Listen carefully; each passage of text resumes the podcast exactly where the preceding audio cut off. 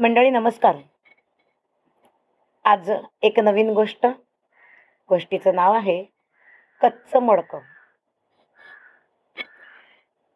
एका सुभाषितकाराने असं म्हणून ठेवलं महता पुण्य पण्येन क्रितेयम कायनोत्वया पारम दुःखो दधेर गंतू तर यावन्न भिद्यते.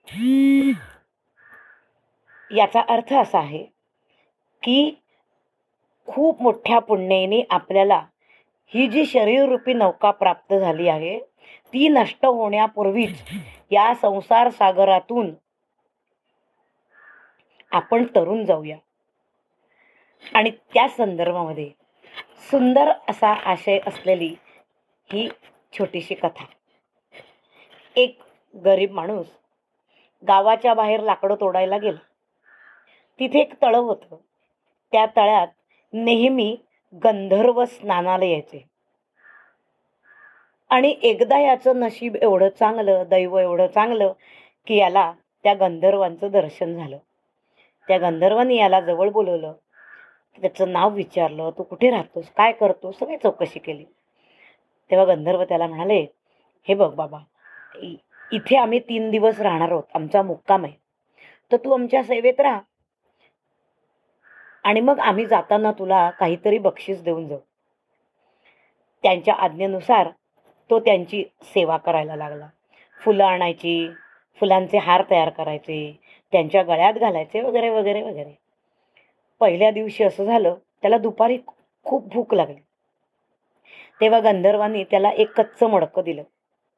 आणि त्याला सांगितलं की तुला जो पदार्थ हवा आहे त्याचं स्मरण कर आणि या मडक्यामध्ये हात घाल की तुला पाहिजे तो पदार्थ खायला मिळेल. हे त्यांनी करून बघितलं आणि त्याला खूप आनंद झाला की मनात ज्या पदार्थाचं स्मरण करू आणि त्या मडक्यात हात घातला की तो पदार्थ मिळत होता असं हे चमत्कारिक मडकं पाहून त्याला खूप आनंद झाला. होता होता तीन दिवस झाले गंधर्वांची सेवा करून झाली. आणि गंधर्व त्याच्या सेवेने अगदी प्रसन्न झाले आणि त्याला म्हणाले बाबा एक तर तू गरीब आहेस पण तू तीन दिवस इथे राहिलास आमची खूप सेवा केलीस. तेव्हा आम्ही तुझ्यावर प्रसन्न झालो. माग तुला काय देऊ? तेव्हा तो म्हणाला मला हे कच्चं मडकं द्या. तेव्हा गंधर्व सावध झाले. गंधर्व म्हणाले अरे हे कच्चं मडकं घेऊन तू काय करणार आहेस? अरे काहीतरी टिकाऊ मागून घे.